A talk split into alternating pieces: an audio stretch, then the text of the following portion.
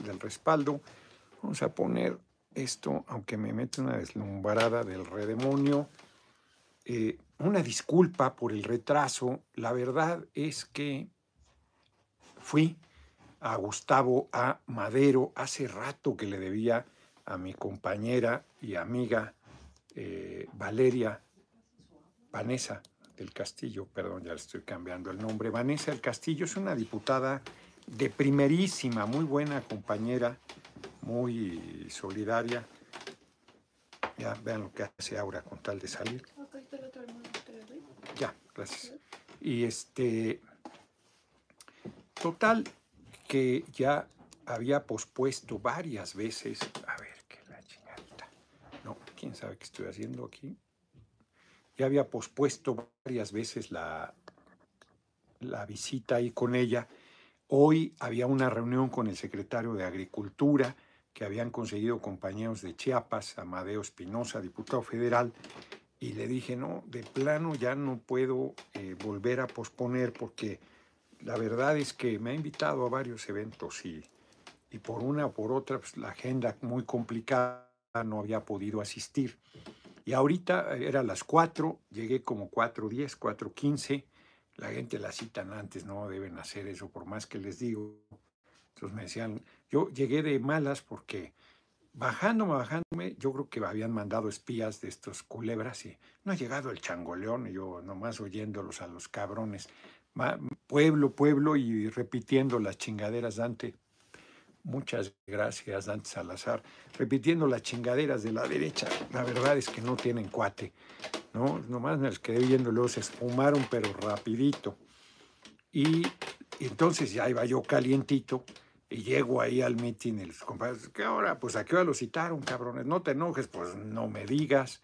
A mí me citaron a las 4, si ustedes lo citaron antes, pues no es correcto, pero yo no lo cité.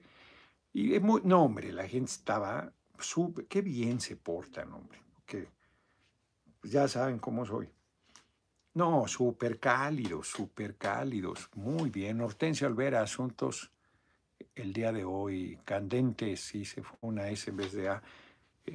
Sí, hoy muy fuerte. Estaba pensando, fíjense, pude haber puesto lo de ABC, que es tema sin duda, porque hay quien está criticando con relativa razón que Saldívar pues, no había dicho antes esto que dijo ayer. Yo recuerdo que ya lo había dicho, la verdad.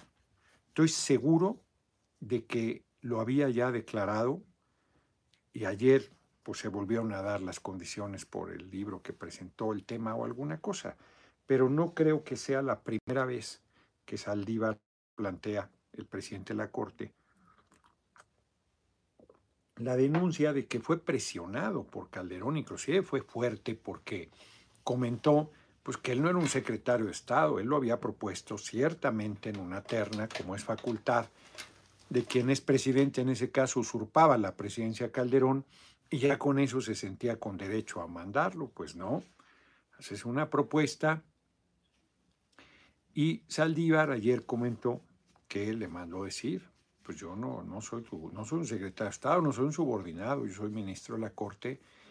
Lo presionaron, finalmente lograron que su posicionamiento no fuera aprobado por mayoría y estaba leyendo un hilo que compartió. Bueno, la persona que lo hizo obviamente luego lo compartió, no me acuerdo quién, Genaro Villamil, no sé, alguien lo compartió, compañero del movimiento.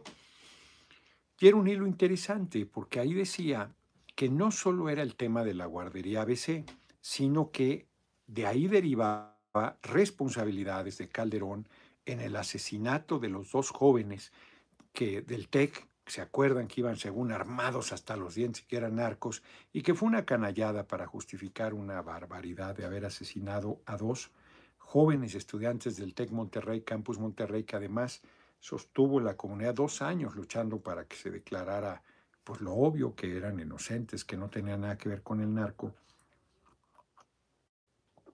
Solo se limpió la memoria, aunque habrá quien siga diciendo que sí eran narcos, porque en esas cosas eso sucede. Y quedó impune una cosa gravísima. y una serie de actos que por la mal llamada guerra contra el narco, que en realidad ya está claro que lo que Calderón estaba haciendo cuando usurpó la presidencia era favorecer al grupo El Chapo Guzmán con el que estaba aliado. Por eso está preso García Luna en Nueva York. Derivaba no solo con el asunto de la guardería ABC, sino también con otros asuntos de responsabilidad. Porque, a ver, si hay violencia y tal, decir que son responsabilidad general, pero decir así personalísima como han querido, nunca han hecho algo así. Son unos miserables decir que los... personas que fallecieron con la pandemia son responsabilidad de Hugo López-Gatell y del comparado presidente. Pues es un acto miserable. No reconocen que todos los que estamos vivos, entonces, gracias a su actuación. Venga a mí, no, perdón, le olvido. Hasta Dios a la patria.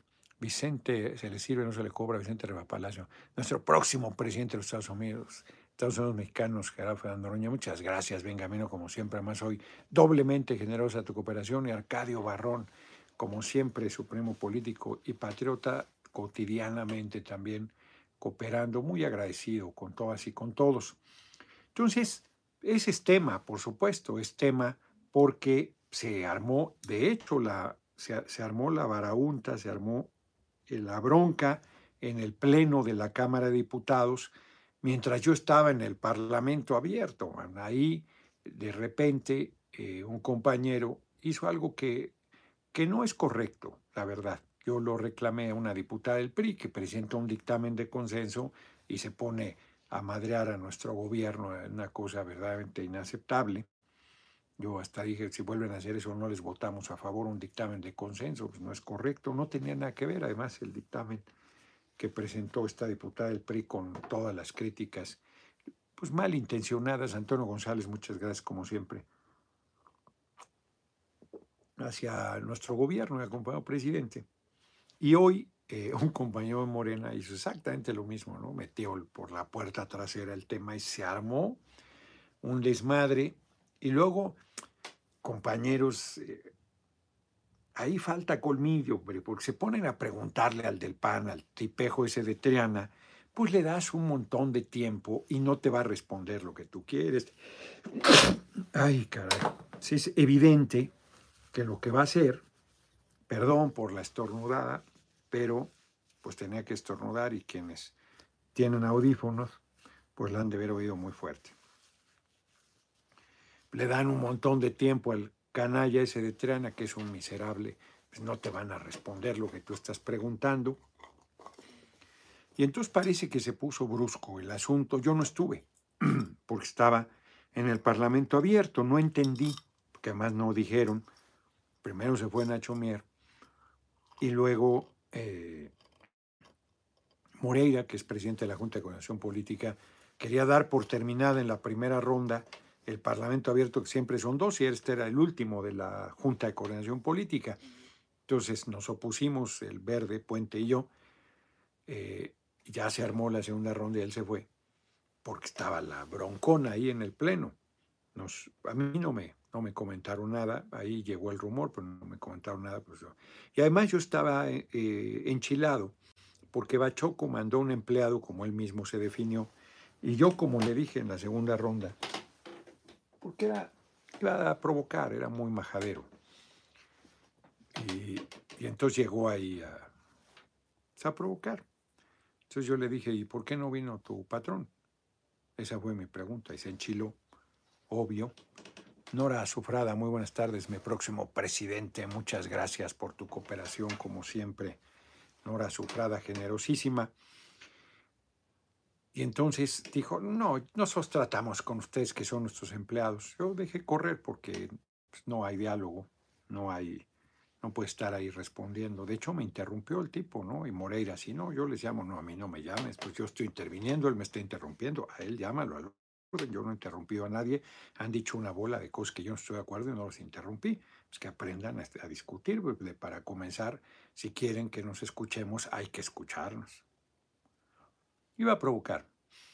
Entonces yo dejé correr, y cuando la segunda ronda que no iba a haber, dije no, porque además le leí el artículo 51 donde dice los diputados son representantes de la nación, nada de empleados. representantes de la nación, que es una responsabilidad y una dignidad muy grande, muy importante. Y yo no tengo problema, como le dije, yo he sido empleado, trabajador, toda mi vida, trabajador, que es la forma todavía más clara de decir tu condición. Francisco Tinajero, creo que AMLO distrae a la oposición con otros posibles sucesores y no dirá quiénes realmente prefiere, y entre ellos seguro está usted, Presi 2430. Muchas gracias, muchísimas gracias, y gracias por tu apoyo. Bueno, pues es una interpretación. Ya veremos. Es el pueblo el que va a decidir. Si el pueblo decide que yo sea ahorita en Gustavo Amadero, una buena asamblea, pueblo, pueblo, la gente comprometida, y cuando salió el tema, pues sale siempre el tema, sin forzarlo ni nada, la gente, sí, tú debes ser el relevo. Muy bien, la verdad es que muy bien, muy bien. Entonces puse quieto al de Bachoco, porque nosotros no estamos en contra de los empresarios, salió a decir que muy radicales. Y había uno de la minería, de la Cámara Minera, que también era muy, llegó muy, pues con ganas de debatir, planteando que no tenemos litio, que no se sabe, que es un mito. Ah, pues entonces, ¿para qué quieren entrar ellos a la exploración? ¿Para qué quieren que les dejemos abierto el camino, que no quede exclusivo para la nación? Si no hay, pues, ¿para qué quieren ellos entrar en un negocio que no hay? Le dije, pues vamos a privatizar el aire, pues, digo, a estatizar el aire, ¿qué les preocupa? Si no hay, pues no hay. ¿No? Porque además dio una cantidad, dijo, no, eso apenas tiene el 0.3 de litio. Ah, bueno, pues entonces no hay, pues ¿qué les preocupa? Que lo dejemos como de dominio exclusivo de la nación. Total, que hoy fue áspero, y yo no quería, además también por eso insistí en una segunda ronda, pues que quedara ese ambiente, porque nosotros hemos estado abiertos. Es falso que no hemos estado abiertos. Si hemos respondido con firmeza es cuando se pasan de listos. Porque ahora resulta, los mineros, solo 31% de energías limpias. Ah, cabrón, pues ahora sí que no me salen las cuentas. Ahora resulta que todo mundo usa energías limpias y solo el 7% son lo que ellos llaman energías limpias, eólica o fotovoltaica. Solo el 7% nacional. Entonces, ¿cómo es que todos, ahora resulta, todos usan energías limpias? Todos están preocupadísimos por el medio ambiente. No, bueno, lo que hay que oír. Y bueno, pues fueron varias horas, como son, el Parlamento abierto, y mientras ya se habían agarrado del chongo. Así es que cuando ya fui al Pleno, pues ya había pasado la tormenta. Aunque yo creo que debemos debatir esos temas, porque pues, no, hoy Margarita Zavala, qué ignorante es, fíjense, fue pareja de quien usurpó la presidencia y no sabe que todo erario es público. Redundantemente dice erario público, erario, todo erario es público. Me da mucho gusto que ya puedo enviar superchats. No sé por qué no me dejaba con B grande YouTube, pero ya me desbloqueó. Feliz en apoyarlo, mi próximo presidente. Me encanta que les dé su medicina. Muchas gracias, y muchas gracias Nora Azufrada Miel, que es súper generosa, y ya había comentado que no la dejaban hacer operacha, pero ya, ahí está, desatada, muy generosa, muchas gracias, un abrazo. Entonces, ese tema hay que debatirlo. La señora dice que miente Saldívar, pues debatámoslo de cara a la nación, pues es muy grave, ese es un crimen terrible. Yo pues, no estuve en el momento que se discutió, pero recordarán, vean la comparecencia de Molinar Horcasitas en 2000, entre 2009 y 2012, esa debe haber sido quizás 2011, ya había sido, por supuesto, en la guardería ABC. Y el tipo era muy arrogante, Molinar Horcasitas, como son los derechosos, cínicos, provocador. Entonces, cuando yo decía que se habían robado la presidencia, decía que era un mantra, porque fíjense, esa vez al traidorzuelo de Mario Di Constanzo, yo había viajado no sé a dónde y había acudido Molinar Horcasitas y lo había puesto como dado, Molinar Horcasitas a Mario Di Constanzo. Ángel Cool, saludos, patriota Noroña, apoyo total. Entonces yo le dije a Mario, Le dije, mira, Mario, pues es que eso no se permite, eso no se tolera. No, le respondí, no, se le responde en el momento, le dije. En el momento, porque si no, la televisión lo que saca es el video cuando te está cagoteando y parece que tú no reaccionas. Ese es un error. Entonces se quedó enchilado el traidorzuelo. En ese tiempo era compañero. Y yo le dije, yo voy por delante, hombre, yo me lo madreo. Y entonces quiso y yo le dije, espérate, aquí yo ahorita me lo madreo. Y entonces empezó a de provocador Molinar y se puso durísima esa comparecencia. Entonces hubo un momento que le dije que el borracho de su... que se necesitaba cara dura para servir a un borracho. Y le reclamé lo de guardería ABC. Le dije, tú en tu conciencia cargas esos crímenes. Lo vas a cargar, aquí puedes decir lo que quieras, lo vas a cargar hasta el último minuto de tu existencia. El tipo no aguantó y se fue. Yo estaba del lado izquierdo y él se fue por el lado derecho, se quiso salir y unas diputadas del PRI que eran bien bravas de Oaxaca, una de ellas, lo regresaron, sáquese, y luego él como lo empujaron, las quiso empujar y todo se puso peor el asunto. Regresó y lo volví a fustigar y ya no se aguantó y se fue. Fue una comparecencia durísima esa de Molinar Horcasitas. Y el tipo le dio una enfermedad, pues claro que traía culpa, le dio una enfermedad terrible que se van paralizando los músculos hasta que te asfixias, mueres asfixiado. De eso murió él. Yo estoy seguro que cargaba allí. Tuvo un deterioro brutal al final de su vida. Y era un hombre, pues yo creo que era de mi rodada, si acaso 5 o 6 años más grande. A ver, ¿qué edad tendría Molinar Horcasitas ahorita? Ahora, por favor. Es que aquí me acompañaron Gustavo Madero, Mónica y Aura, entonces aquí están. Entonces, pues claro que es un tema duro, es un tema... Y Margarita Zavala, pero ahora como diputada, se puede defender ahí en tribuna, puede subir las veces que quiera, es muy cara dura. Creo que este tema no deberíamos dejarlo pasar. Yo llegué al final, ya estaban reunidos. 67. ¿Cuándo? 67. Tendría 67, era 5 años mayor que yo. Pero era relativamente joven y murió hace como 2, ¿no? En el 2015. 2015 más, ya 6 años. 7 años ya. Sí. Sí, murió como de, no menos, como de 60. Qué bárbaro. Jorge, ay, caray, Orpinel Pérez. Ojalá sí legislen como en los 60, pero del siglo XIX.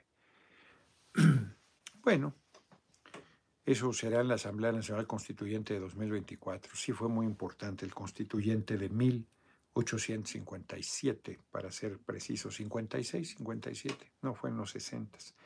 La Constitución que rige al país es de 1857. Muy importante, efectivamente. Tan importante que sigue rigiendo el país con la reforma que se le hizo en 1917.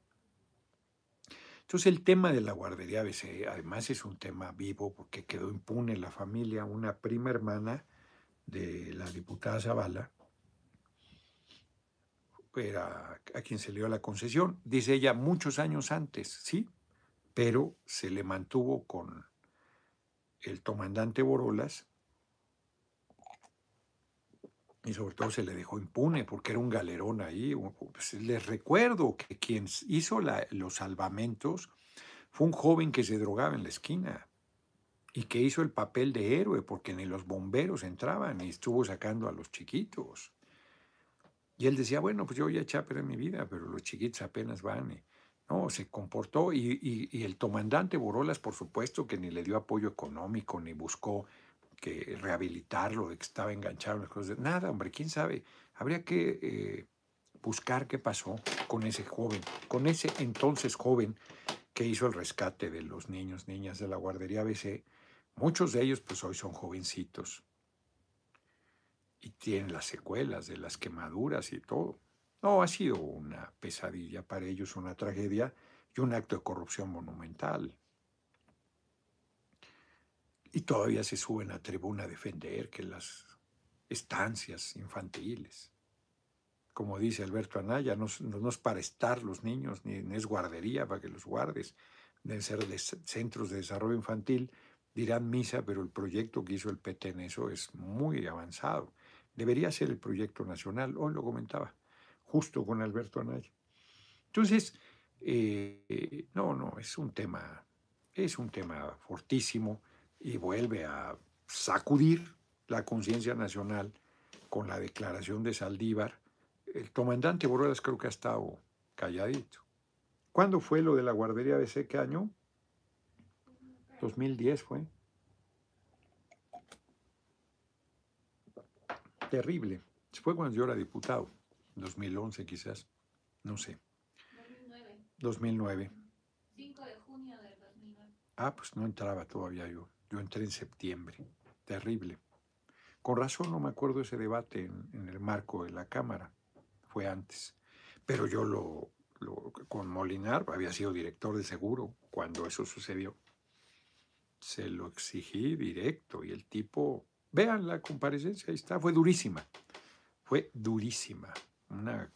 Un encontronazo muy, muy fuerte. Fue de las comparecencias más fuertes en realidad. Esa, que haber sido 2011 quizás. Ahí le ponen Molinar Horcasitas Noroña. Y ahí va a aparecer. Vamos al tema. ¿Cómo andamos de tiempo? No, andamos muy bien. Aunque quisiera hoy no echarme la hora porque...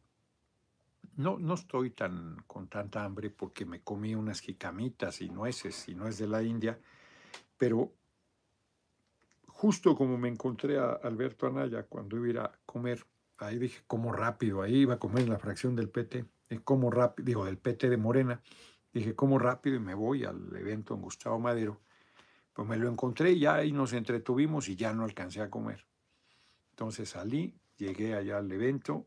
Me decía Vanessa que me quedara ahí ella tenía preparado todo ahí en su oficina de atención ciudadana, pero dije, no, mejor me voy de una vez para pues ya estar aquí en la casa e ir a comer aquí, pues cerca. Entonces, sí tengo hambre. Desayuné bien. ¿Qué desayuné? Unos chilaquiles que son así. Domingo Santo me gusta tener unos huevos. En silla le llamaban, estaban bastante ricos ya. Ya los quitaron de la carta, valió madre. Eliu Soto reportándome, mi general. Increíble la caradura de Calderón y Zavala. Sí, hombre, son cínicos como nosotros. Que hoy en día utilizan el tema de los niños con cáncer, por cierto. Formidable el foro de la reforma energética de ayer con el Fisgón, Meme. Y Noroña, sí, Villamil estuvo, Pedro Miguel estuvo muy bien planteándolo el sector social. Hoy me preguntaba la diputada Yadira Marcos el tema de del sector social, que si le damos un porcentaje, que dónde, no, en el 40, hasta 46%, pero creo que no debemos ponerles límite, ellos todo lo que crezcan. ¿Qué es eso? Que a los ejidos, a las comunidades, a las cooperativas, a las colonias, a los barrios, a los pueblos que se organicen para generar su propia electricidad, que sea con absoluta libertad y que puedan generar su propia electricidad. Yo creo que eso es importante y correcto.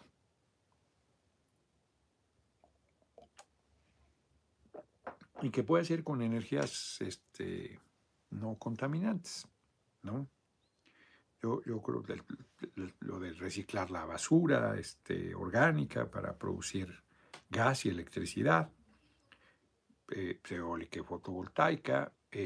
Comentaba Pedro Miguel que hay procesos así como si fueran, no una presa, pero así como mini, en espacio pequeño, porque él hace una crítica correcta cuando habla de los megaproyectos. Pues tampoco tenemos que seguir por ese camino. La empresa Miguel Alemán pues inundó un montón de pueblos. De Macapulín pararon, lograron. El pueblo es chiquitito, bonito, tiene 4 o 5 casas antiguas ya, tiene su zocalito muy bonito, su plaza principal. Pues es su pueblo, pues ahí crecieron, tiene su iglesia. Todo eso se perdería, pues se pierde cuando hacen las presas. Entonces sí hay que pensar en proyectos más, ahora sí que micro, sociales, con la participación de la gente y en beneficio de ellos. ¿Quién mejor? A veces luego también esas cosas se tuercen porque empiezan a ser rentables y se sale algún lidercillo pasado del listo que acaba administrando y chingados a todo el mundo, como los edificios, hombre, aquí, yo, ahora sí, que en Casa del Herrero Asadón de Palo, aquí en Leandro Valle 14, la vecindad, tienen ya como 3 años la mesa directiva y se chingan el dinero, porque hacen aquí filmaciones y todo, y pagan, y no entregan cuentas, y han estado robándose todo.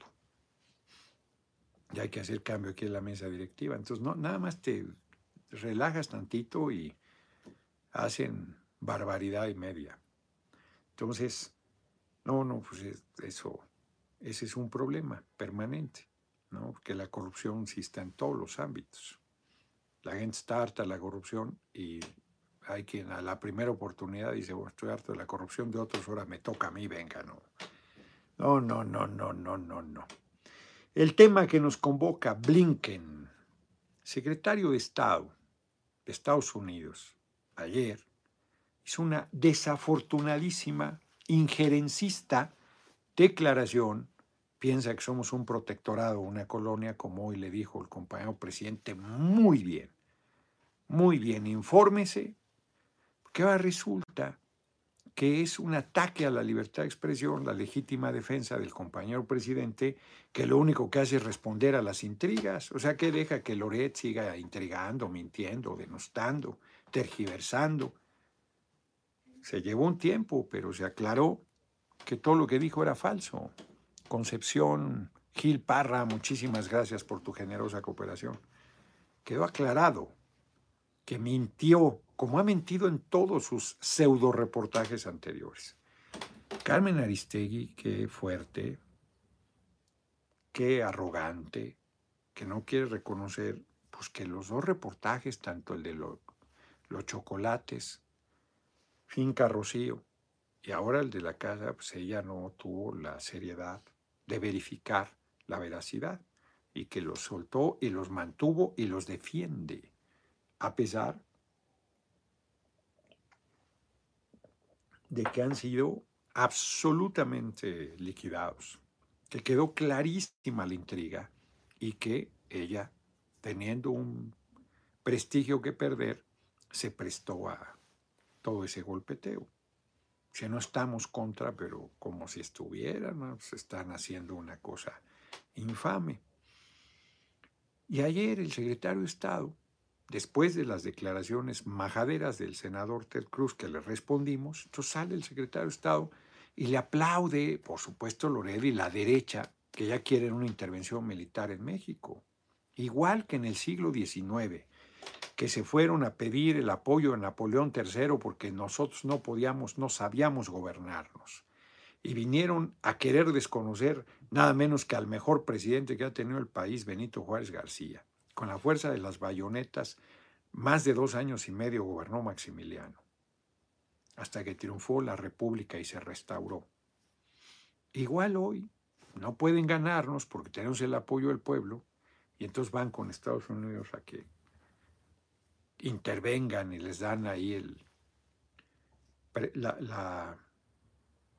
pretexto. En realidad no pretexto, es un sofisma.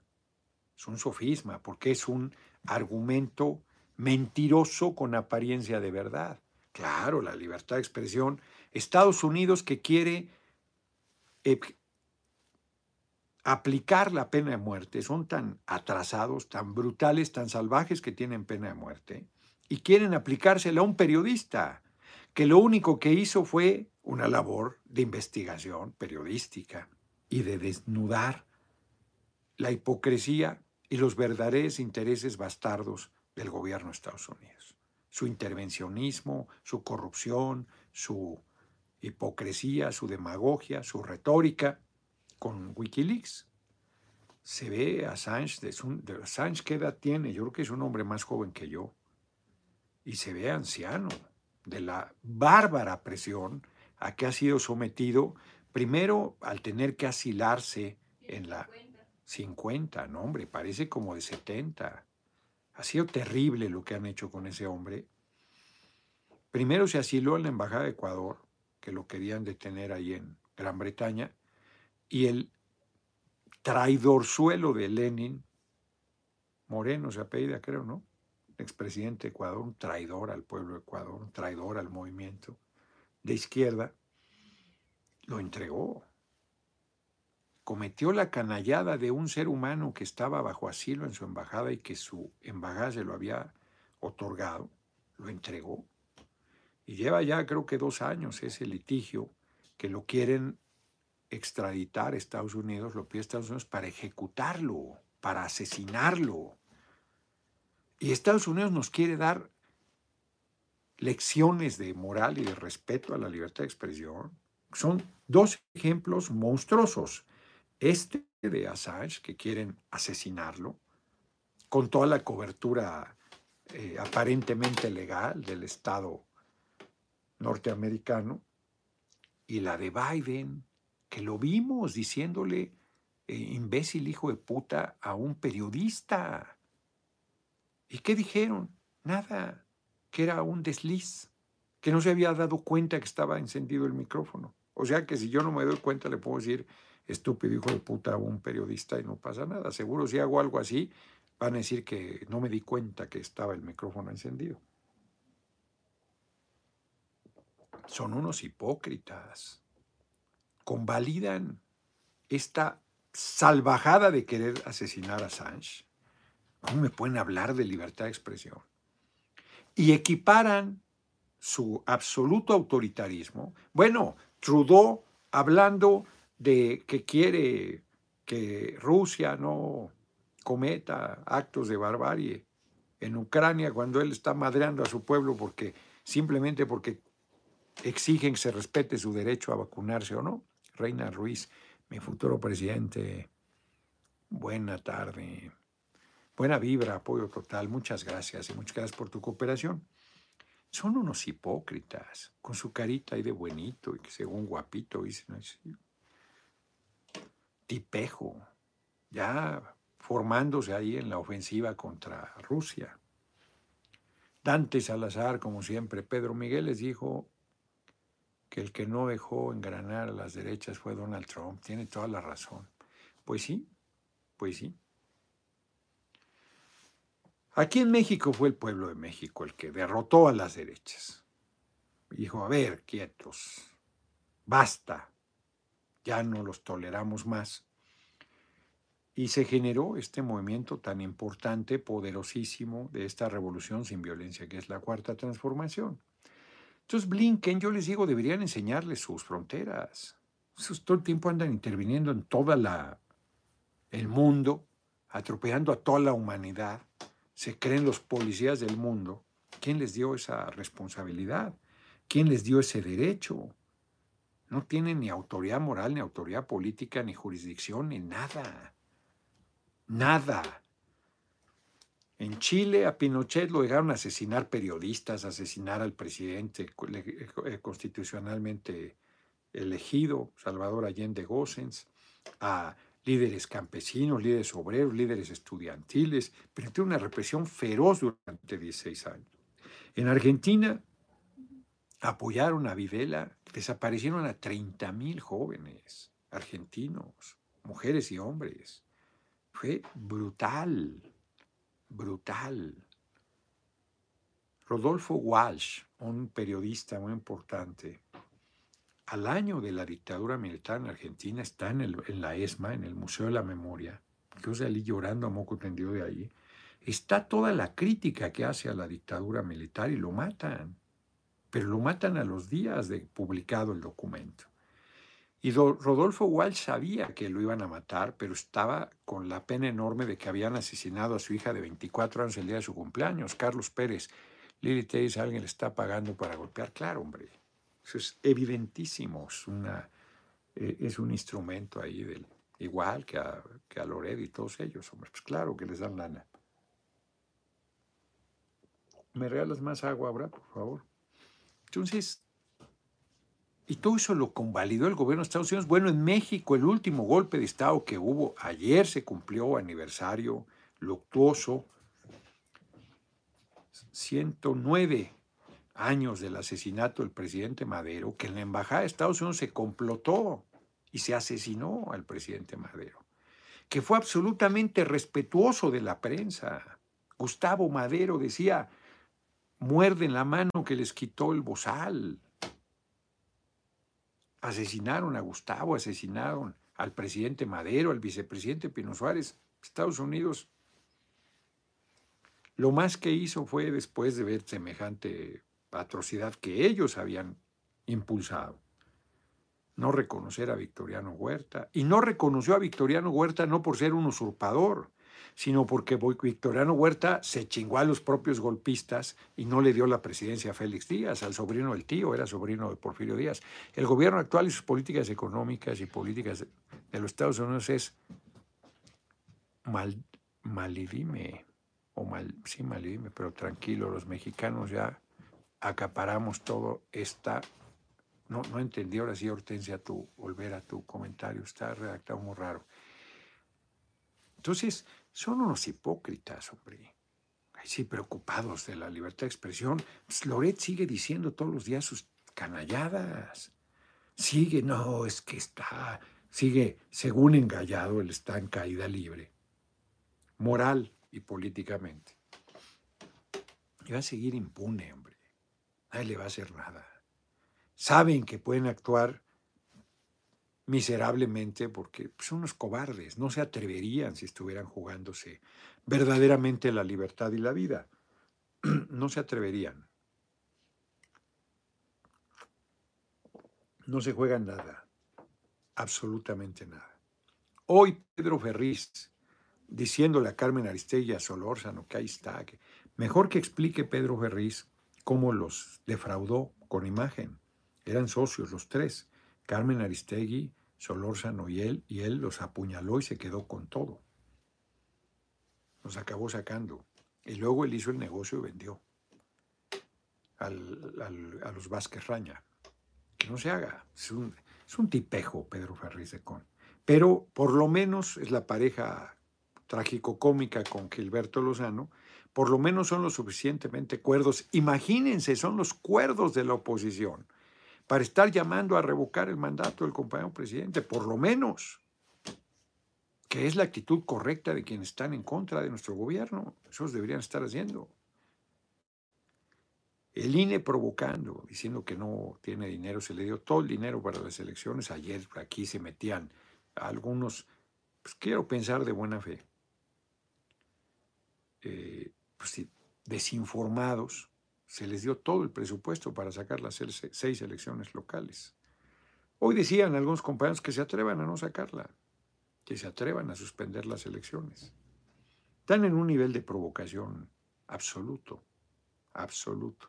Están muy desesperados. Hoy fue sintomático que las tres, por lo menos 2 de los 3, que fueron al foro, uno francamente a provocar, el de Bachoco, francamente a provocar. Y el de la Cámara de la Minería también, hombre, a decir pues, que no hay litio, que son puros castes virginales, que solo usan energías limpias, 31%, que pagan sus impuestos. Nunca me dijo los derechos, nunca me dijo dónde sacan esa energía limpia, quién se la compra, pues de dónde, pues no dan, no, insisto, no dan los números. 83% con petrolíferos producen los privados. ¿De dónde sacan las energías limpias? Y luego el de Bachoco se le fue. Se lo reclamó a Leida a la vez y luego dijo que él no había dicho eso. Lo dijo. Dijo, a nosotros la reforma de Peña nos hizo bien porque nos venden más barata la energía y ellos aparecen como socios de la empresa que les vende barato. Porque son clientes, no son socios, que es lo que estamos diciendo. No pagan la electricidad al precio porque le hacen fraude a la ley apareciendo como socios cuando son clientes. Por cierto, no sabía que el lema de Bachoco era... Por ahí lo anoté. Vendemos verdadera comida. Qué bueno, le dije, porque yo quiero hacer una ley de lo obvio, que si dice leche sea leche, que si dice miel de colmena sea miel de colmena, que si dice alimento, pan sea pan, y no las porquerías que venden. Y le dije, además le reconocí, porque se tiran al piso. Dije, si yo fuera, si gano la presidencia, voy a invitar Los creativos de Bachoco son geniales, bueno, para que me ayuden a comunicar las acciones de gobierno. Simón Guerrero, el imperio es el candil de la calle, son los hipócritas, oscuridad de su casa, solo vean por sus intereses dentro y fuera de su casa. Por eso están ayudando a la derecha mexicana, porque el trasfondo es la iniciativa de la electricidad. Exacto.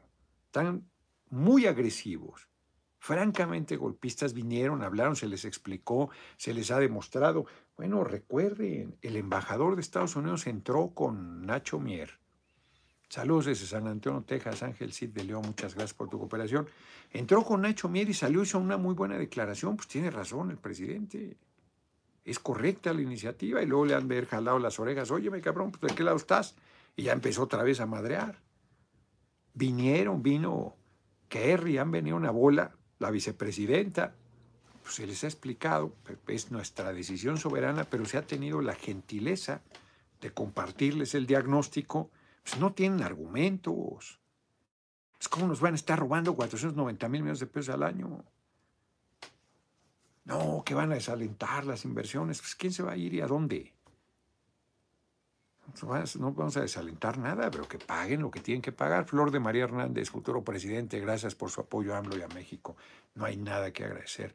Te acaban de donar $500. Sí, ya le di $500, ah, cabrón. Pues sí, di las gracias, ¿no? Sí, claro. Ah, sí, Simón Guerrero, leí el del imperio, no dije la cantidad. Sí, claro, sí, vi, generosísimo, Simón. A lo mejor no dije que muy generosa su cooperación por leer el importante texto que mandó. Sí, muchas gracias. Entonces, gracias por llamarme la atención sobre el tema, porque de repente pudiera parecer que no estoy agradeciendo, y ya saben que si se me va alguno, No, ahora sí que no es falta de agradecimiento ni de cariño. Muchísimas gracias, Simón. Generosísimo. Ese es el tope. Ese es el donativo más alto que me han dado. Lo han hecho en varias ocasiones diversas personas. Yo se los agradezco mucho. Y no estoy queriendo que rompan el tope. Solo estoy diciendo de cooperación aquella vez. ¿Qué tema estábamos tratando que fueron impresionantemente generosos? Pasó de $1,000 ese día. ¡Qué locura, man! Pues ahorita ahí va, ya van $663 y estamos a 42 minutos de la transmisión. ¡Qué tal, man! ¡Qué generosos son! Estoy muy agradecido, Ahorita en Gustavo Amadero, Vanessa del Castillo es muy buena compañera. Andaba con su chiquito recién nacido la legislatura pasada. Es una compañera joven, combativa, de primera. Una diputada, buena oradora, de primera, hija de electricistas, de los que el culebra de Calderón mandó a la calle, del ESME. Es una compañera extraordinaria y muy cálida y todo. Y me encontré ahí a Aurelia, que es una compañera que trabaja desde el PRD, muy buena compañera. Y me encontré a Víctor, un compañero de Corre la Voz. No, muy contento, la verdad. Y la gente, que era lo que quería comentar. No. Después de que me habían hecho enchilar al principio. No, hombre, qué cálidos son. No podía salir, parte de que llegué tarde por las fotos. Pues yo ya sé, no me la tomo con calma, porque ya sé que aparte del tiempo que lleva la reunión, tardo en salir porque todo el mundo se acerca para las fotos y me plantea alguna cosa. Muy cálida la gente. Entonces yo estoy muy comprometido, muy comprometido. Mañana voy a intervenir. Mañana voy a ir en la mañana a la ceremonia del Día de la Bandera, que es en el Campo Marte, si mal no recuerdo. En el ejército ahí va a estar el comandante en jefe de las Fuerzas Armadas, el compañero presidente López Obrador. Y luego de ahí me voy a la Cámara, voy a intervenir. Son 200 años del Congreso. Toman como referencia el Congreso que determinó que fuera imperio. La nación aquí en la iglesia de San Pedro y San Pablo, que hoy es el Museo de las Constituciones, ahí se estableció el primer congreso como tal, porque en realidad es el de Zitácuaro primero, y luego el congreso de Chilpancingo. Valeria, otra vez Trump, es necesario que usted sea el sucesor de nuestro presidente. Mi voto será para usted. Muchas gracias, Valeria, y muchas gracias por tus generosísimas cooperaciones. No se me olvida que tuve una contestación, pues como soy, luego de brusco, y tú muy generosa y cariñosamente has seguido aportando comentarios y cooperando muy generosamente. Te lo agradezco de corazón.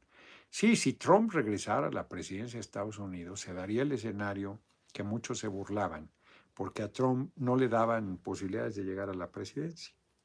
Y entonces decían, pues sí, que llegara Trump y Noroña. Y Trump llegó contra todos los pronósticos. Outsider le llaman en Estados Unidos cuando eres de fuera del sistema y por fuera les ganas a todos. Y eso es lo que hizo Trump. Logró contra todos los pronósticos la candidatura, primero el Partido Republicano, y luego venció a la gran favorita, porque gobernaban los demócratas con Obama, hay que recordarle, a Hillary Clinton, que nunca se le hizo ser presidente. Primero le ganó la interna Obama, 2 años, 2 periodos. Le ganó, primero lo se religió Obama y luego ya que iba otra vez Hillary a buscar y logró la candidatura demócrata, la derrotó Donald Trump. Pues podía darse el escenario que Trump regresara y que yo estuviera al frente del país.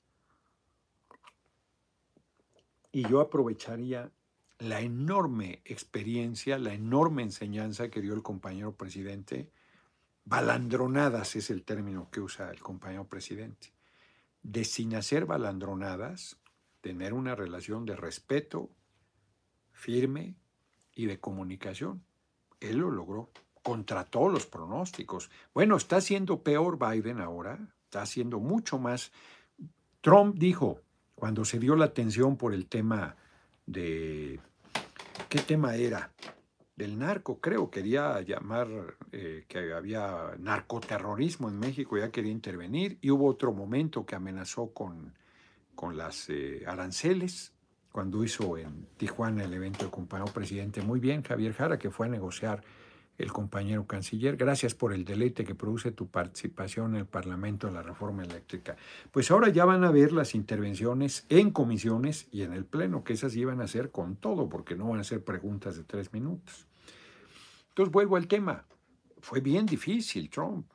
Y el compañero presidente logró sortear primero la amenaza de los aranceles, luego la amenaza de llamar narcoterroristas al narco y entonces intervenir militarmente en nuestro país, que era inaceptable.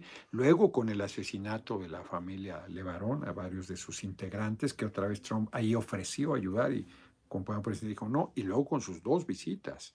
Una en un contexto muy complicado de la búsqueda de él de la reelección. Reina Ruiz, ¿puede repetir la información para inscribirse en Estados Unidos? No debo porque lo tengo prohibido. Pero una compañera por allí dio y ya las fechas andan por cerrarse. Tomo, no me acuerdo con precisión, Reina. Entonces fue muy difíciles y las dos las sacó magistral. Primero en el marco de la campaña por la reelección.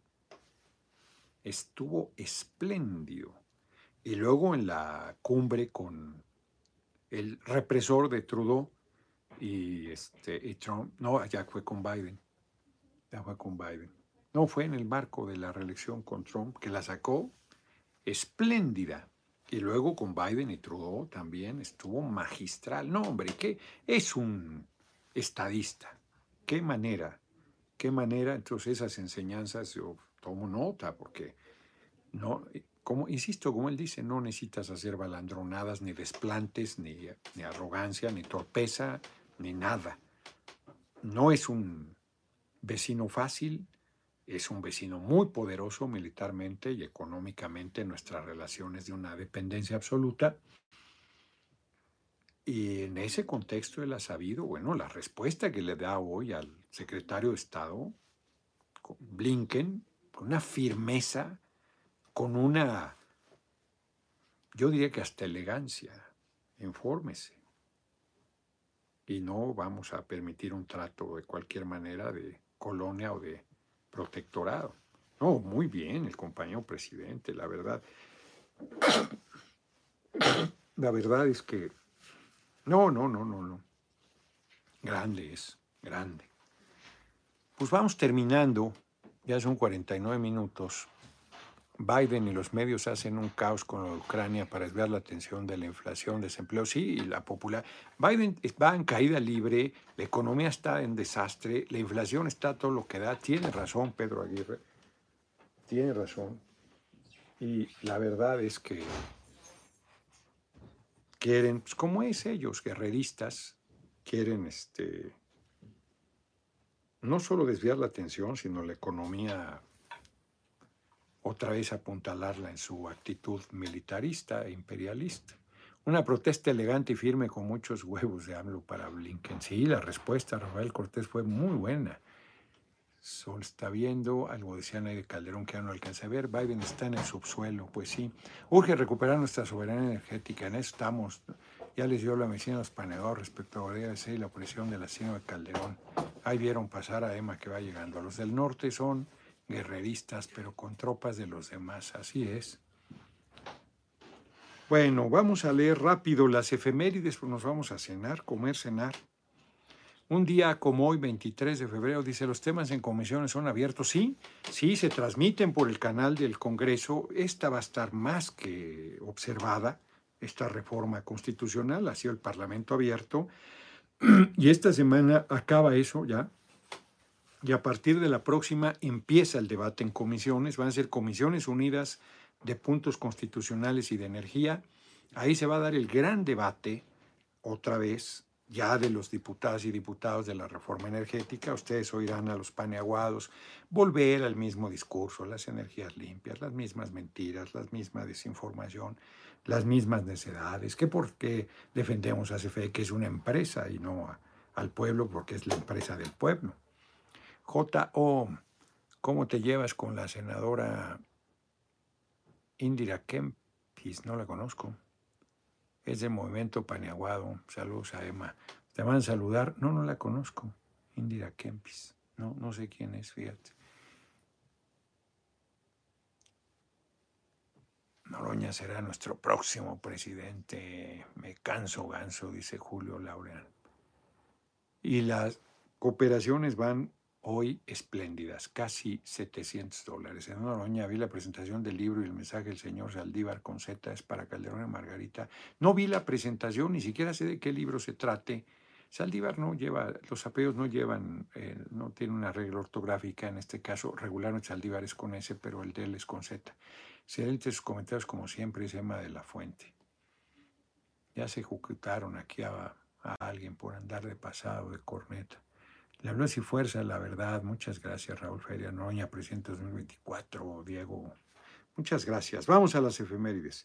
1609 en Veracruz es oprimida la rebelión de los esclavos negros, encabezado por Gaspar Yanga. Por eso hay un pueblo que se llama Yanga, y ahora que estuve por ahí, no estuvimos exactamente en Yanga, que es Veracruz, pero esa zona pegado allá a Oaxaca, Tuxtepec, toda esa zona. Y un compañero, profesor, me decía, ¿sabes lo de Yanga? Pensé que me iba a explicar esto. Y no, símbolo de la lucha por la libertad en la Nueva España, de las comunidades afromexicanas, hoy diríamos. En 1609 era el principio de la colonia. Acuérdense que la caída de la Gran Tenochtitlán fue en 1521. Entonces, todavía no se cumplían 100 años, 1621, faltaban 12 para que se cumplieran 100 años, los primeros 100 años, y ya estaba esta rebelión. ¿Cuándo voy a Monterrey? Pues cuando me inviten. 1685 nace en Alemania George Friedrich Handel, compositor barroco, la música clásica. 1792 nace en Veracruz José Joaquín de Herrera. Yo me lo sé bien porque yo vivía entre José Joaquín, aunque ahí decían José Joaquín Herrera, y Lecumberri. Le tocó firmar los acuerdos de Guadalupe Hidalgo, que nos cercenaron el 60% del territorio, quien fue presidente interino y constitucional de nuestro país en el siglo XIX. 1855 muere Friedrich Gauss, matemático, astrónomo y físico alemán. También su apellido está ligado a una medición. Su trabajo aportó en la geometría diferencial, la estadística, el álgebra, la óptica, la geodesia y el magnetismo. Y hay una medición en Gauss. 1981 en España, el teniente coronel de la Guardia Civil, Antonio Tejero. Este está en el libro de este español, Javier Cercas, sobre el golpe de Estado en España intenta un golpe de Estado al asaltar el Congreso, donde se discutía la candidatura presidencial tras el fracaso. Tejero es condenado a 30 años de prisión. Este libro me lo regaló sobre esta historia Ciro Gómez Leiva. 2009 yo era candidato a diputado y él apostó a que, me dijo, vas a ganar, vas a ser diputado. Me dijo, sí, le dije, claro. Me dijo, pues vas pluri. No, le dije, voy de mayoría. ¿Y no vas pluri también? No, voy de mayoría. Ah, entonces no vas a ganar. Radiografía de un instante se llama, Javier Cercas. Es muy buen libro, léanlo. Es muy buen libro. Y te cuenta ese intento de golpe de Estado. Y hay una anécdota que les he comentado mucho del general de la Rovere, que ya hoy no les volveré a contar por la hora, pero que es importante a propósito de cómo puede sacar lo mejor de la gente, o cómo la gente en determinadas circunstancias, siendo un canalla, puede comportarse como un héroe. Que es el caso del falso general de la Rovere, porque él reivindica a Adolfo Suárez, que era un canallín del franquismo, un guapillo así como Peña, pero que se comportó como hombre ahí en ese intento. Él, con su actitud, contribuyó a parar el golpe de Estado, que seguro estaba de acuerdo el rey Juan Carlos. Se hizo bien güey. Y Adolfo Suárez se plantó ahí en el hemiciclo, en el Congreso, y hoy se cumple. Y ahí está, es un libro grande, Radiografía de un instante. Es muy bueno y es un libro diferente, Javier Cercas, porque Javier Cercas es un escritor, escribe novelas. A mí me gustó mucho Soldados de Salamina, que fue el que lo hizo famoso. Es irregular, pero en términos generales es muy bueno. El adversario, no se llama El adversario. Yo leí El adversario de Emmanuel Carrer, gracias a Javier Cercas, que tiene un libro también sobre un tipo que se hace pasar por un resistente de la República y que no era en realidad un farsante. Es un libro muy fuerte, no me acuerdo cómo se llama. En fin, El simulador, no me acuerdo cómo se llama, no se llama El simulador. Nos vemos mañana. Mañana jueves, sí transmitiré. A lo mejor transmito de la cámara, tengo que atender una reunión a las 7:30. Había una reunión en la embajada de saharaui, pero no creo poder ir. Entonces yo creo que mañana de 6 a 7 aquí transmitiremos puntualmente y luego me voy a una reunión que está convocando la jefa de gobierno y me iré muy temprano el viernes a Chiapas, a Tuxtla Gutiérrez, de ahí a Comitán. Me dicen que el presidente municipal de Comitán me quiere dar la bienvenida desde el PRI, promueve el voto desde el extranjero. La inscripción son... Dice aquí hasta el 25 de febrero, el único candidato del pueblo y con las posibilidades de recuperar todo, que es su charro negro. Muchas gracias, nos vemos mañana, 6 de la tarde en punto, espero. Hoy tenemos que empezar un poco más tarde por las razones que expliqué. Estaba leyendo un libro, Vidas minúsculas, pero no me acabó de atrapar y tenía desde hace mucho ahí de Karl Marx, una biografía de un inglés, buen periodista. Y les leí, les compartí una parte ahí buenísima. Hay un prólogo de un hombre que yo no conozco, César Rendueles, que es buenísimo, hablando de la libertad de expresión.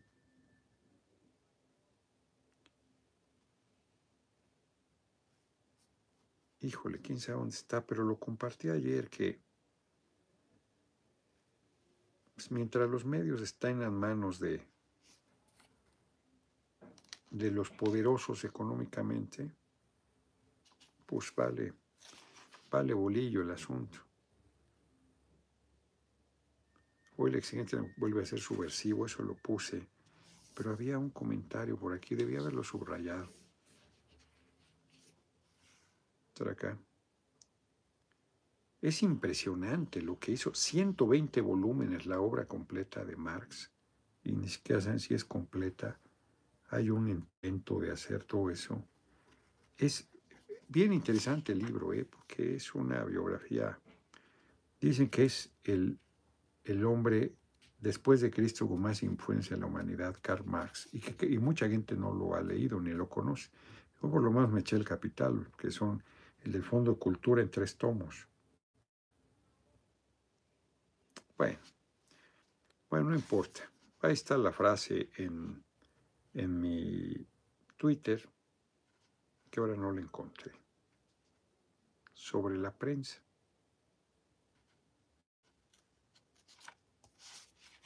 sobre la prensa, que es buenísima. Es muy buena el prólogo que hace este hombre. Voy a buscar libros de él porque es un tipo muy, muy claro.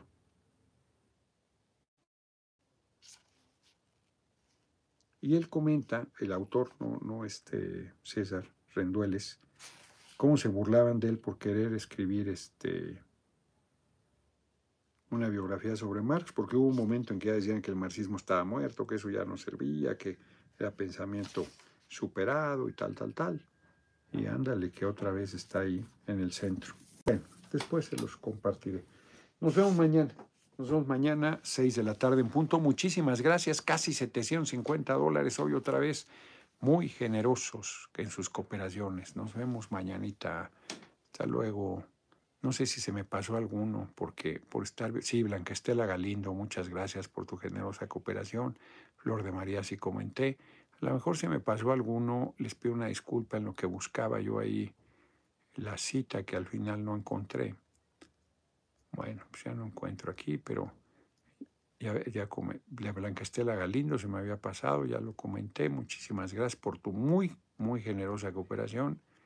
Y a lo mejor se me pasó alguna otra. Les ofrezco una disculpa. Aquí hay una. ¿Cómo te das con? Ya, es decirlo.